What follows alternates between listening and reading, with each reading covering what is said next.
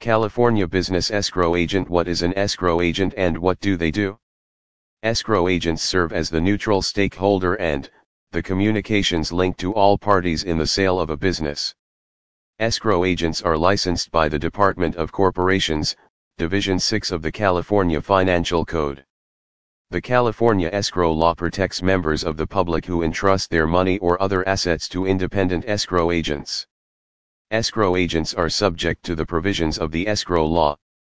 The escrow law defines escrow agent as any person engaged in the business of receiving escrows for deposit or delivery. Finally, the escrow law defines escrow as any transaction wherein one person, for the purpose of effecting the sale, transfer, encumbering, or leasing of real property to another person, delivers any written instrument, money, evidence of title to real or personal property, or other thing of value to a third person to be held by such third person until the happening of a specified event or the performance of a prescribed condition, when it is then to be delivered by such third person to a grantee, grantor, promisee, promissory, obligee, obligor, bailee, bailor, or any agent or employee of any of the latter. The escrow law requires any person engaged in the escrow business in California to be a corporation organized for that purpose and to be licensed by the commissioner. What the escrow agent does, 1 prepares escrow instructions and amendments.